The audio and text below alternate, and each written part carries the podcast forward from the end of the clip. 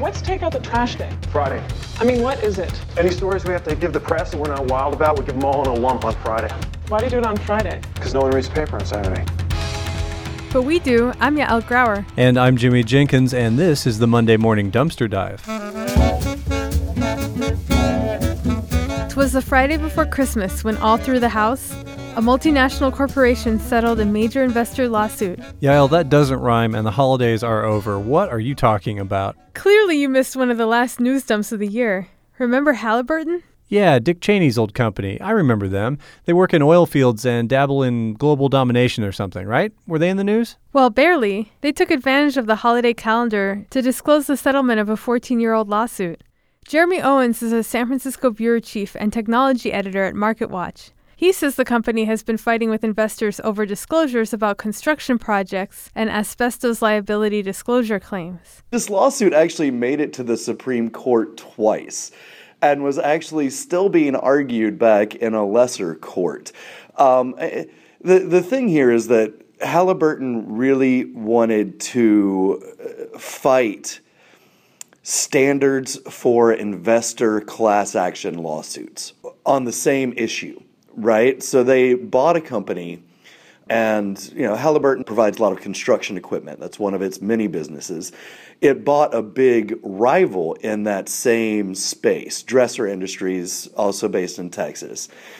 And they ended up with all of these suits about asbestos and other caustic chemicals in construction equipment. And they ended up settling that one, I want to say in 2005, for somewhere just south of six billion. It's between five and six billion dollars. So investors sued them for not disclosing properly the possibility of those uh, cases costing them that much money.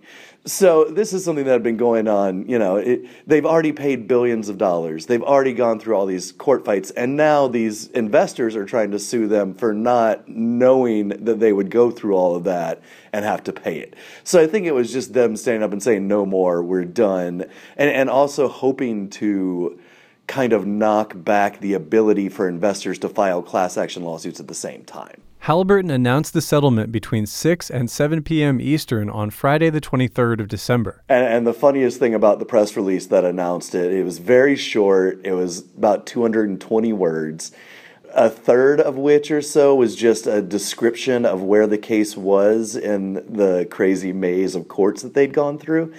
But they found time to point out that their insurance was going to pay half of the cost, or nearly half the cost, like 44 million of the 100 million, and that they were not going to pay, and the lawyers were going to have to get their money out of that settlement as well.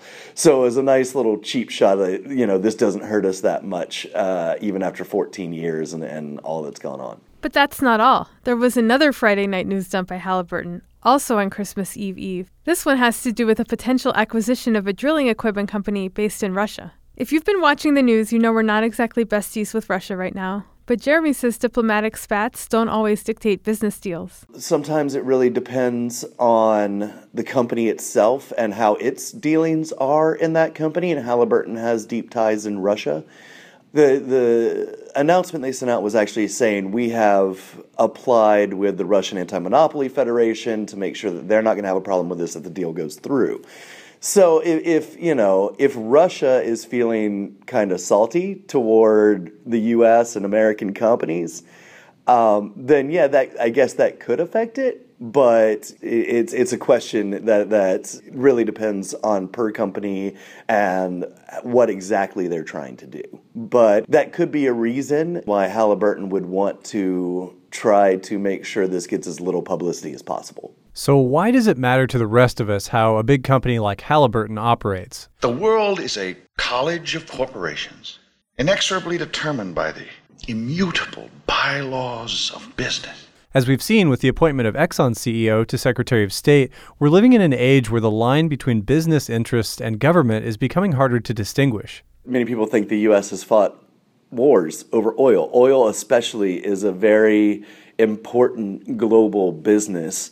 Um, and the companies that are uh, large and entangled in this business are important global players the, the globalization of industry just in general is important and we have to watch out and it's causing issues um, like the Exxon CEO being very good buddies with Vladimir Putin and now being Secretary of State. If we're going to move into, especially a period, I mean, the, the Halliburton CEO when the deal was made for Dresser, which led to the asbestos and construction related uh, suit, which led to this suit that just ended that we're talking about, was led by Dick Cheney at that time in 1998 when they acquired uh, Dresser. That was like Dick Cheney's signature move as CEO of Halliburton, and it happened two years before he became Vice President of the United States. So, if we're moving into this area where business leaders transition into government leaders, we definitely need to pay more attention to these large companies that target potential government leaders as leaders of their own companies. Why Halliburton would bury both these stories is a little confusing since they're not exactly huge news for the company. I'm flabbergasted that they would do this and and the structure of this Friday night dump is amazing that they can dump it on the Friday before Christmas, which was on a Sunday. So nobody's paying attention. Because the Monday is a holiday, it's just this trick of the calendar that allows them to be able to dump this news that they have to disclose, you know, both to investors and to the SEC on successive Fridays before a holiday weekend when absolutely nobody is going to be paying attention. And this is not huge news for Halliburton. The, the major thing is that they tried to hide it.